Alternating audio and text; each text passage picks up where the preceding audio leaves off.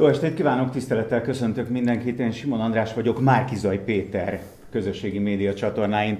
Márkizaj Péterrel, Magyarország miniszterelnök jelöltjével beszélgetünk, és nem akarunk úgy tenni, mintha ez egy interjú lenne. Talán tudják, hogy én csatlakoztam a miniszterelnök jelölt kampánycsapatához. Úgyhogy a legtöbb kérdés, amiben megállapodtunk, hogy beszélgetünk róla, hogy érdemes szóba hozni, abban én pontosan ismerem Péter álláspontját. De egy dolgot azt már elég régen nem kérdeztem meg tőle, nevezetesen azt, hogy hogy van a karod. Oh, köszönöm szépen.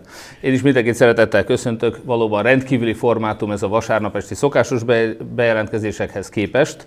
Úgy gondoltuk, hogy erre a következő 76 napra ezekre a hetekre, ezekre igyekszünk egy kis színt vinni ebbe a vasárnapi élőbejelentkezésbe, és talán nem csak színesebb, hanem még az is lehet, hogy rövidebb lesz, hogyha András kérdezésén válaszolok, és akkor a kérdés nem megkerülve, lekerült a héten a gipsz, a Honvéd kórházban jártam, kivártam a soromat, nem nyugati magánklinikán, a Magyar Állami Egészségügyben, akkor is elmondtam, amikor a tévében kérdezték tőlem, hogy mekkora nagyra becsülésem, hálám irányul az egészségügyi dolgozók felé, hiszen látom, hogy micsoda nem mindig ideális körülmények között hatalmas munkát végeznek.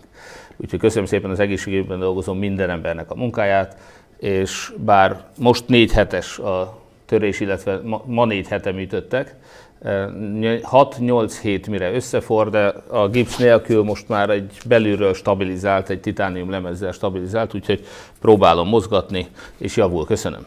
40 ezer magyar nem volt ilyen szerencsés, mert hogy soha nem hagyhatta el a kórházat. Ugye a héten kedden, öt nappal ezelőtt lépte át a 40 ezret a Covid magyar halottainak száma. Márkizaj Péter kormánya tudta volna-e másként rendezni ezt az egész járványkérdést? Hát azt gondolom, hogy ehhez a legközvetlenebb bizonyíték az, hogy a világ 197 országából 193 jobban kezelte a Covid járványt, közben közöttük az összes szomszédország is. Tehát nem csak az Orbán Viktor által a mi laboratóriumunknak nevezett Ausztria, hanem minden szomszédos ország jobban kezelte a járványt, Orbán Viktor példátlan rosszul. Számítások szerint, vagy hát az átlagos, megint csak a régió átlagához akár nézzük, akkor ezen embereknek a fele ma is élhetne. Több barátom, személyes ismerősöm is elhalálozott a Covid járvány alatt. Valóban legalább az ellenzék meggyászolta őket, a Fidesz pedig mulatozott ez alatt. Én az... Arra a kormányülésre gondolsz, ami, mert ugye kedden jelentették be a számot, szerdán volt egy kormányülés, ott azt lehetett látni, hogy elég jókedvű volt a magyar kormány. Kacagó miniszterek, nevetgélő miniszterelnök. Igen. Tehát én azt, azt legalább elvártuk volna, hogy a Fidesz is gyászolja meg ezt a 40 ezer magyar embert, akit nem utolsó sorban azért veszítettünk el, mert Ausztriában ingyen tesztekkel, nálunk ingyen parkolással védekezték a Covid ellen, a világ összes országában nyilvános adatokkal segítették a védekezést, nálunk eltitkolták az adatokat, mindenütt máshol megfelelő vakcinát adtak az embereknek, nálunk egyedül a világon azt a Sinopharm vakcinát adták 400 ezer időskorú honfitársunknak, ami nyilvánvalóan nem védi a 60 év felettieket, hiszen a kínaiak nem is tesztelték. Ez tehát e, nyilvánvaló, hogy nem nekik kifejlesztett vakcináról van szó, nem azt jelenti, hogy semmit nem véd, de hogy nem nekik szólt, őket nem szabadott volna ezzel beoszta, beoltani. És hát természetesen a járványt is a lopásra használták ki. Szijjártó Péter döntése alapján vettek nem csak Sinopharm vakcinát kétszer annyiért, mint Szenegál, hanem feleslegesen 16 ezer lélegeztetőgépet, amit azóta is raktárokban őriznek, és harmadik világbeli országoknak osztogatnak szét. Tehát ezt csak jobban lehetett volna kezelni. Mindazonáltal én önöket továbbra is arra bíztatom, hogy aki csak teheti, és még nem oltatta be magát, akkor azt most tegye meg. Péter, az világos számodra, hogy a magyar kormányban ki volt felelős, vagy ki felelős a járvány elleni védekezésért? Ugye van egy egészségügyért is felelős miniszter, őt elég keveset látunk. Van egy külügyminiszter, aki felelős a vakcina beszerzésekért. Van egy belügyminiszter, aki vezette a kórházakat. Hát Ki, ez, kinek a felelőssége? Ez megint csak annak a beismerése, hogy mennyire alkalmatlan a kormány, és különösen azon belül hát nem egészségügyi miniszter, hanem emberi erőforrás miniszter Kásler úr, akinek talán a legemlékezetesebb cselekedete a járvány idején az volt, amikor Müller Ceciliával egy angol nyelvű cikkben elismerték, hogy mennyire hatástalan a kínai vakcina, amit csak Magyarországon használtak az unión belül, és az egész világon csak Magyarországon adtak 60 év felettieknek. De egyértelmű, hogy a kérdésre az a válasz, hogy amikor lopni lehetett, akkor Szijjártó Péter volt a felelős, bár belügyminiszternek is, aki szolgálati jogviszonyjal idegszik rá kényszeríteni az orvosokat arra, hogy ott is akkor végezzék a munkájukat, amikor ők megmondják. Ez ugyebár tőlük nyugatabbra, a világ boldogabbik felén ez nem katonai rendszerben és parancsra történik, hanem meg vannak fizetve ezek az emberek. Tehát a motivációnak más foly... Nyilván egy lágerben más motivációs eszközök vannak, mint egy demokratikus piacgazdasági jogállamban. Mi ehhez az utóbbi modellhez szeretnénk tartozni, a Fidesz sajnos az előzőt érti, és azt követi, erre még biztos vissza fogunk térni a csirkefarát kapcsán, az is ennek a bizonyítéka. Azt látjuk sorozatosan, belügyminiszter is, amikor megkapta ezt, akkor egyrészt ezt a szolgálati jogviszonyt építette ki, másrészt a legfontosabb prioritás az volt, hogy az ő cégei, az ő ismerősei takaríthassák a kórházakat. Tehát, hogy nem az emberek gyógyítása, hanem az üzleti szemlélet. A Fidesz számára az egészségügy üzlet. Káslernek volt egyébként egy megdöbbentő adatsora, ezt igazából csak magunknak jegyzem meg. Azt mondta, hogy a negyedik hullámban 17 ezer ember került kórházba, és azt is tudjuk, hogy a negyedik hullám 9500 magyart vitt el. Ez pusztán matematika, ez azt jelenti, hogy 55%-a a kórházba kerülő embereknek soha nem került ki élve a kórházból, és ez egészen, egészen Tőlük nyugatabbra, egy összehasonlításképpen tőlük nyugatabbra 85-90 százaléka gyógyul meg a kórházba került covidosoknak, de emlékszünk még arra, amikor a Székesfehérvári Kórház főorvosa nyilatkozta azt, hogy még az ő kórháza az még a szerencsésebbek között van, de az átlag magyar kórházban 85% a halálozás a lélegeztetőgépre került betegeknél, és egy tüdőspecialista legsúlyosabb eseteket kezelő osztrák intézményt hoztak összehasonlításképpen, ahol ennél nagyobb a túlélők aránya. Tehát az, hogy valaki Ausztriába kerül kórházba, esetleg azért, mert Fideszes milliárdos is megengedheti magának, ott a túlélés esélye 85-90 százalék, hogyha Magyarországon, akkor a halálozás esélye volt 85-90 százalék lélegeztetőgép esetén. De ez az 55 százalék, ez egy iszonyatosan súlyos adat. Ez eddig a rendszerkritika, de mi az ígéret? Márkizaj Péter mit ígér az egészségügy terén? Hát az egészségügyi programunkban, amelyet Komáromi Zoltán, az árnyék kormánynak a koordinátora fog össze, de természetesen kiváló szakemberek dolgoznak, akár Puszta Erzsébet, Falus Ferenc, eh, Lantos Gabriella és még Dózsa Csaba, és még eh, tudnám sorolni hosszasan a neveket, tehát nagyon sok komoly szakember dolgozik, itt nagyon büszke vagyok rájuk. Nos, az ő általuk összeállított programban többek között az szerepel, hogy az orvosok után immár az egészségügyi szakdolgozók bérét is haladéktalanul rendezni kell, mindaddig, amíg az elvándorlás meg nem áll. Az egészségügyben a szolgálati jogviszonyt meg kell szüntetni, és igenis minőségre és mennyiségre is anyagi ösztönzőkkel kell motiválni az ott dolgozókat, és nem parancsiralmi rendszerben. De természetesen Összességében a magyar egészségügy fejlesztésére a Fidesz által kivont források visszaadása jelenti a megoldást, sőt, mi az Európai Uniós átlagot fogjuk megcélozni, ami jelen pillanatban mintegy 7 százalék, még a béremelések után is mintegy 5 százalékos csak Magyarországon az egészségügy részesedése a GDP-ből. Mi azt szeretnénk, hogyha ez négy év alatt évi 2-300 milliárdos többlet forrás biztosításával összességében a négy év alatt mintegy 1200 milliárdot biztosítva az ágazatnak, elérni az uniós átlag 7%-ot. Tehát pénz nélkül ezt a problémát, az egészségügyi problémáit nem lehet megoldani. A fidesz ellentétben, akik már egy tanulmányt is megrendeltek attól a cégtől, aki Szlovákiában már a magánosítás irányába elvitte az egészségügyet, mi úgy gondoljuk, hogy nem fizetős, hanem az állami biztosító által fizetett önöknek tehát ingyenes egészségügyre van szükség, akkor is, hogyha erre az állami ellátó szolgálatok képtelenek, és erre egy magán, biztos, magán szolgáltató bevonásával van csak lehetőség, és Orbán Viktor nem mondhatja azt, hogy ez tőle idegen megoldás lenne, hiszen nem csak az alapellátás, a házi orvosok működnek ma is magáncégként, és teljes egészében az állami biztosító fizeti önöknek ingyenes, sőt ott még hálapénzt sem kell adni hanem ugyanilyen módon működnek sokkal jobban, mint más területek, például a vesebetegeknek a dialízis szolgálat, ahol egy magánszolgálat, Orbán Viktor Magyarországán. Egy magánszolgáltató nyújt úgy szolgáltatást, hogy megfizeti az orvosokat, a nővéreket, e, mosolyognak, a beteg kiváló szolgáltatást kap, és nem kell hálapénzt fizetni. Tehát ezt a modellt szeretnénk kiterjeszteni, hogy minden esetben, amikor az állami egészségügy nem tudja szolgáltatást nyújtani önöknek, akkor kapják meg akár magánúton azt, hogy 6 héten belül képalkotóvizsgálatot kapjanak, sok rákos betegnek például az élete múlhat ezen, vagy komolyabb műtéteknél is 6 hónapnál többet ne kelljen várólistán lenni, ha ezt az állami egészség nem tudja megoldani, az állam fizesse ki a magánszolgáltatót, ne csak a milliárdosoknak, akár külföldön járjon a gyógykezelés, hanem biztosítsuk ezeket minden magyar honfitársunk számára. Ezt szögezzük le, tehát nem lehet hat hónapnál hosszabb a várólista semmilyen esetben. Ez a célunk, így van. A betegellátás nem kiváltság, hanem jog minden magyarnak. Ha kronológiában haladunk, akkor ugyanaz nap, amikor a halottak száma elérte, meghaladta a 40 ezeret, Áder János bejelentette a tavaszi választások időpontját, április 3-a.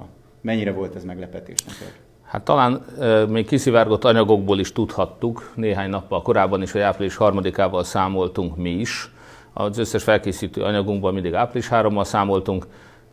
Tudtuk azt, hogy Orbán Viktor érdeke az, hogy ez a választás minél hamarabb legyen. Azt is látjuk egyébként, hogy ők fölkészültek arra is, hogyha a járványhelyzet miatt esetleg elmarad, már most ilyenről is törvényt hoztak tehát az sincs kizárva, hogy Orbán Viktor esetleg számol azzal is, hogy a járványhelyzetre hivatkozva esetleg mégsem lesz, vagy nem akkor lesz a választás. A mi szempontunkból tehát nem volt meglepetés, április 3 mi mindvégig erre készültünk, és önöket is arra kérem, hogy aki csak teheti, most erre a maradék 76 napra, álljunk fel a fotelből, ugyanúgy, ahogy az aláírásgyűjtéseknél, ugyanúgy, ahogy az előválasztásnál. Rengetegen vettek részt, most is csak közös munkával. Ez alatt a tényleg kevesebb, mint három hónap alatt meg tudjuk változtatni hazánk sorsát.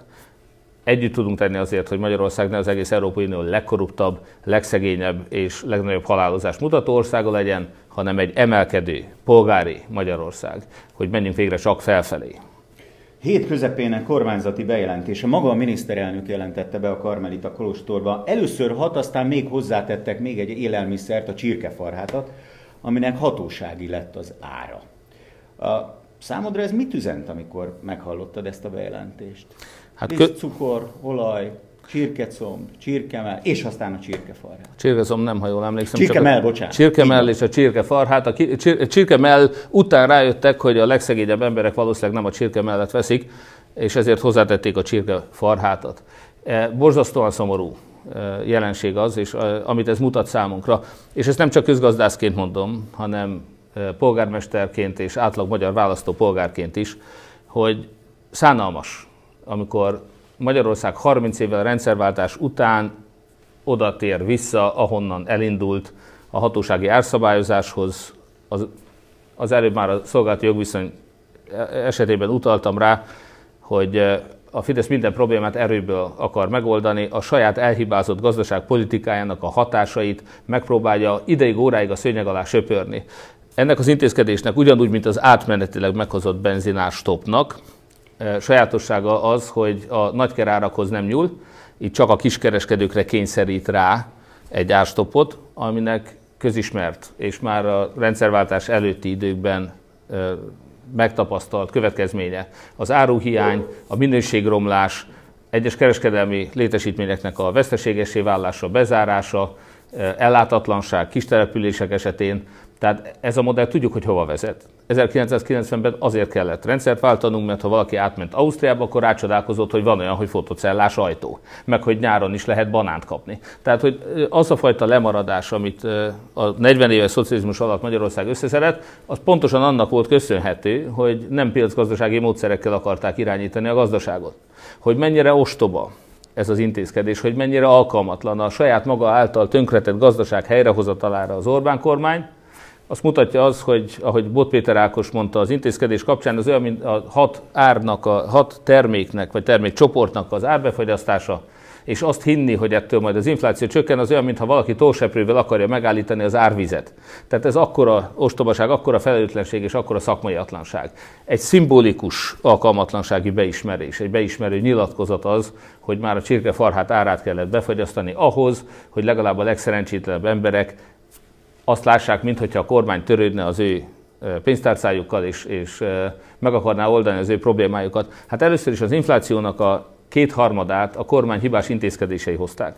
Nem hat termék befogyasztása fogja megoldani, hiszen tudjuk pontosan, aki kereskedelemben dolgozott, mint én magam is 20 éven keresztül, az tudja, hogy a kereskedők mit fognak most tenni. Most azon kívül tétlezzük fel, hogy nem lesz áruhiány, benyelik a veszteséget ezen a hat terméken, az több száz más terméknek az árát meg fel fogják vinni, hiszen ők nem lehetnek ettől veszteségesek. Az infláció egy tapottat nem fog megállni, egy pillanatig nem fog csökkenni, az a szám, aminek az elfedésére ezt az intézkedést most hozta a kormány, azt mutatja, hogy a tavalyi év végén tovább nőtt az infláció, szakemberek becslése szerint az idei első negyedében ez már a 10%-ot elérheti, és tudjuk, hogy 10% infláció azt jelenti, hogy a kormány által bejelentett 5% nyugdíjemelés az valójában 5% nyugdíjcsökkentés.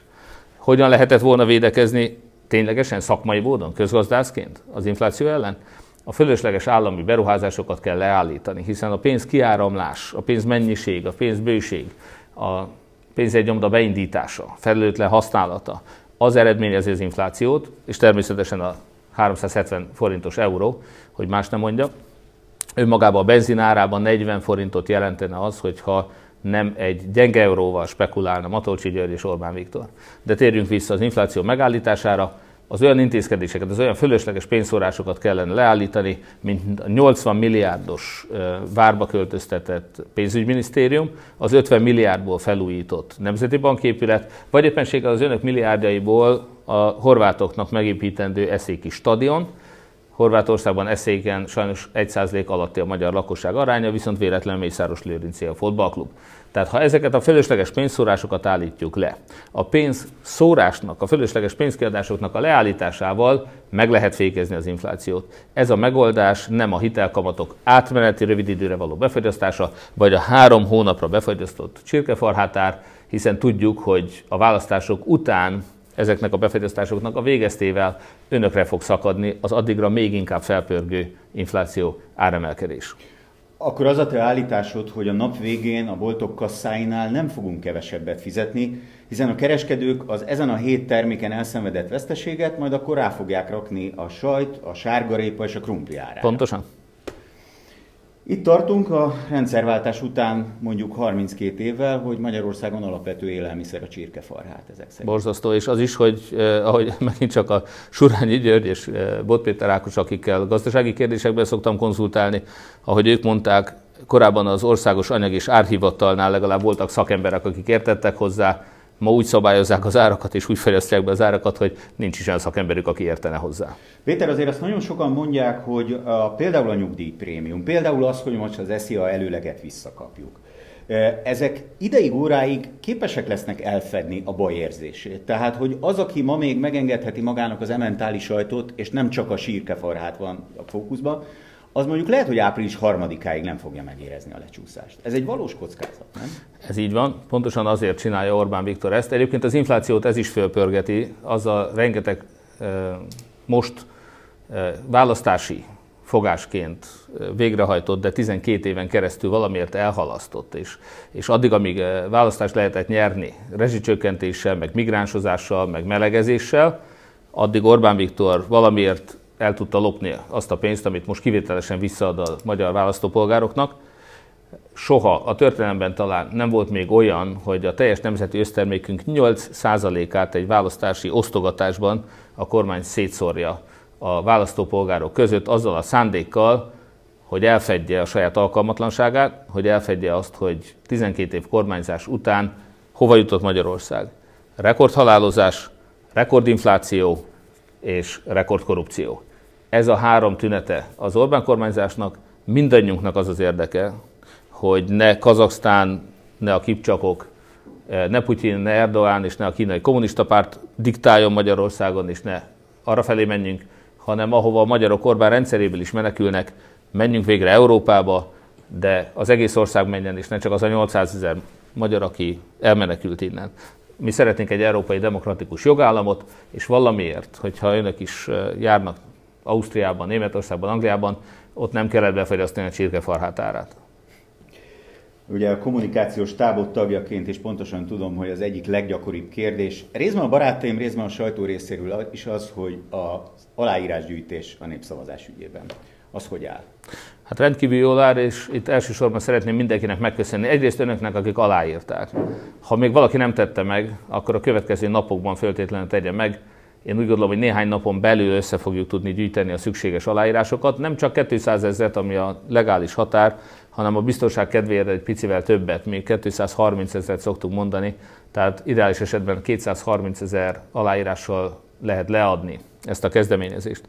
Sokan megkérdezik, hogy amikor mi Először bejelentettük, akkor még év vége volt a megcélzott határidő. Ezzel kapcsolatban el kell mondani, hogy igen, nagyon sokan dolgoztak már akkor is ezen. A nagyobb városokban vannak, akik télben, hóban, fagyban, még a két ünnep között is kim voltak és pultoztak, de igazán ez az aláírás gyűjtés az elmúlt hetekben, sőt az elmúlt napokban indult meg és indult be. Az egy fantasztikus eredmény volt, hogy a múlt héthez képest ezen a héten, amikor egy sajtótájékoztatót tartottunk, akkor egy hét alatt mintegy 50 ezer aláírás gyűlt össze. Tehát látszik, hogy ezzel a tempóval, hogyha a hat párt és mi civilek összefogunk, akkor együtt mire vagyunk képesek.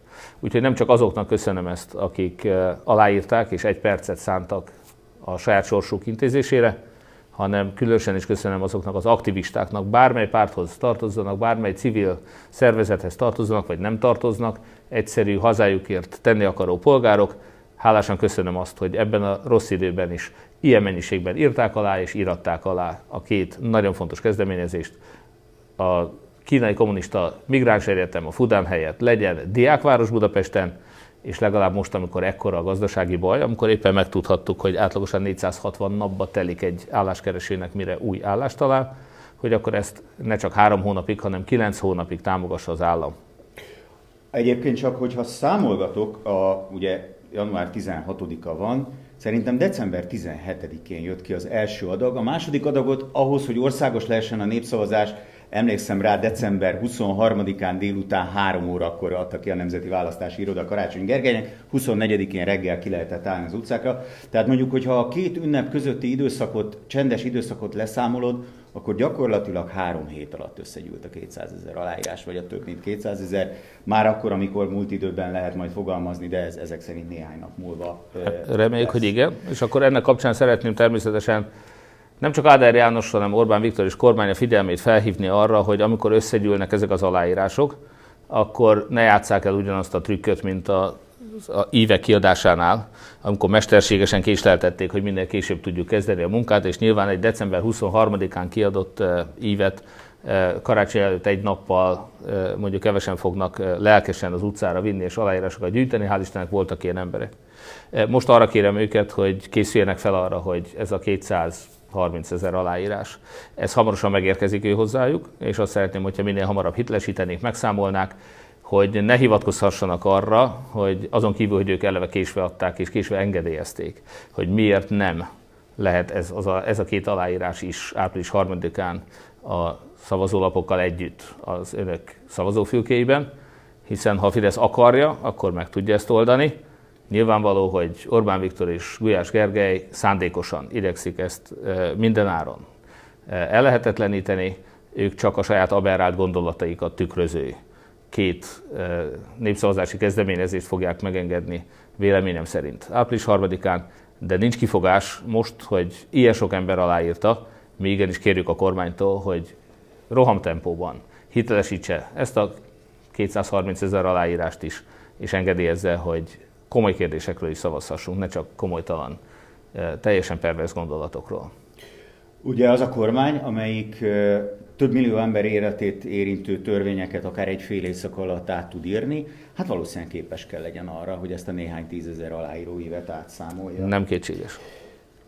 Előválasztás, népszavazás, kormányváltás. Hát, hogyha a jövő hétre meg lesz a népszavazáshoz szükséges, akkor már csak a harmadik van hátra. Így van, kormányváltás.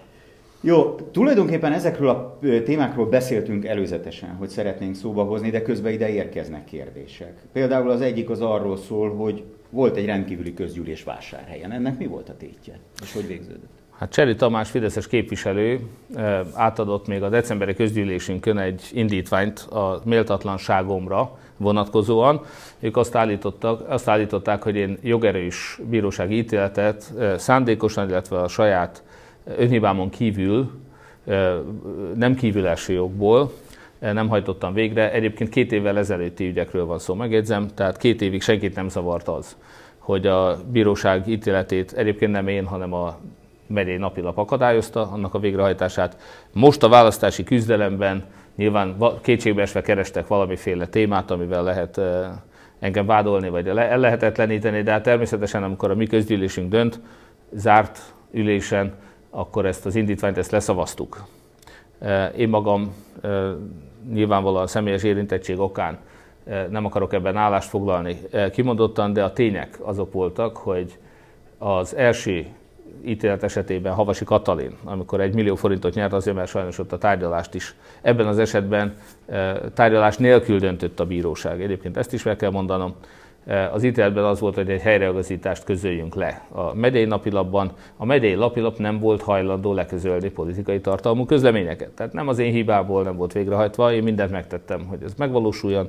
Éppen ezért a végrehajtó, aki próbálta az ítéletet teljesítetni, és hát teljesítettük is. A végrehajtó maga nyilatkozta le azt, hogy teljesítettük. Tehát annak ellenére, hogy a megyei napilap nem közölte le, a végrehajtó lezárta az eljárást, és teljesítettnek vette ezt a kérdést. Havasi Katalin is így gondolhatta ezt, hiszen semmilyen szót nem emelt az elmúlt két évben ez ellen csak most Eri Tamásnak jutott eszébe. A másik még szánalmasabb, egy olyan ítéletben kérik a helyregazítását, ugyanígy a megyén abban lapilapban politikai nyilatkozatot nem közölnek le, tehát természetesen ezt sem tudta volna megtenni. De ezt ráadásul a kúria, a legfelsőbb bíróság felül is írta.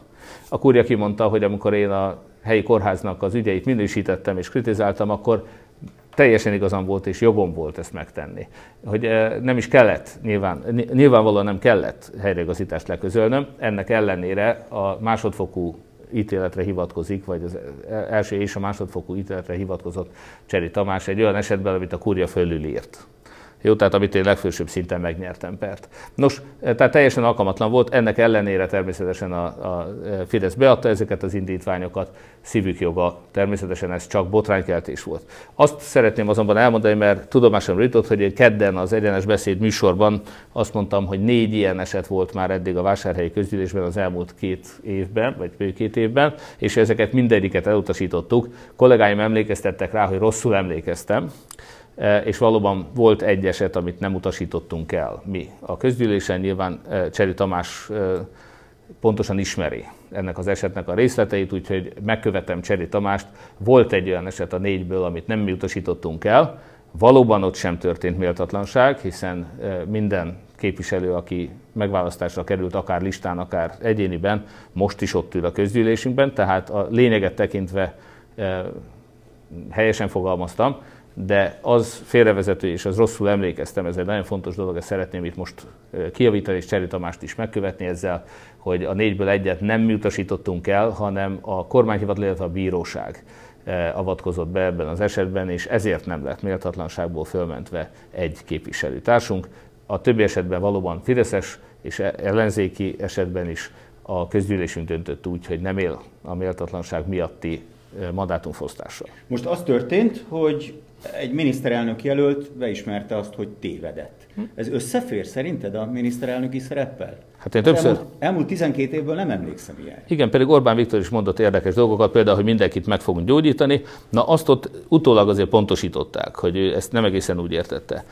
Vagy amikor két héttel előre megmondta, hogy mikor fog tetőzni az első hullám, azt még azóta se pontosították, hogy amikor ő azt mondta, hogy magyarokat csak magyarokkal lehet pótolni, akkor miért telepített be tízezer szám migránsokat.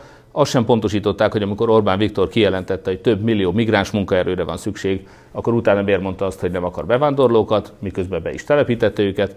Vagy emlékezhetünk arra a kijelentésére is, amikor azt mondta, hogy ameddig ő a vezetője, addig a Fidesz egy liberális párt marad, mostanában azt mondja, hogy ez a párt már nem liberális, hanem illiberális. Eh, tehát Orbán Viktor is eh, mondjuk így tévedett elég sokszor. Ugye azt is mondta, hogy eh, soha nem vetemedne arra, hogy elhallgattassa azokat, akik nem értenek vele egyet.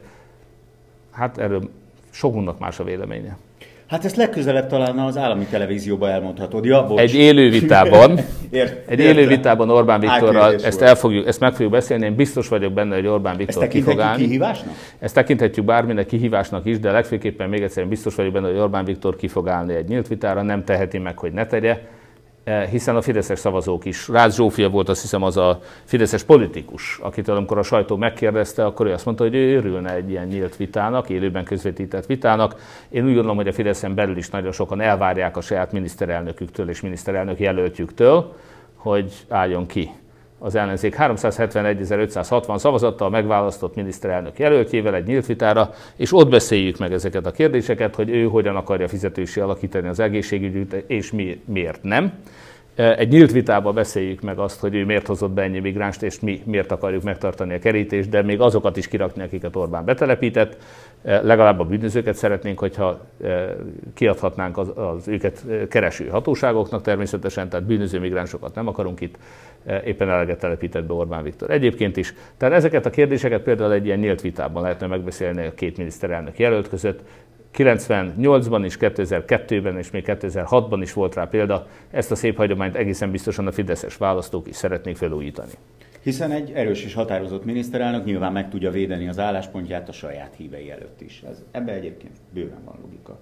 Én most szigorú leszek, mert nekünk még programunk van itt Budapesten, ezért is van a rendhagyó helyszín. Egy kérdést még szeretnék neked feltenni, valamelyik nézőnktől érkezett. Terveze az ellenzék köztársasági elnököt jelölni?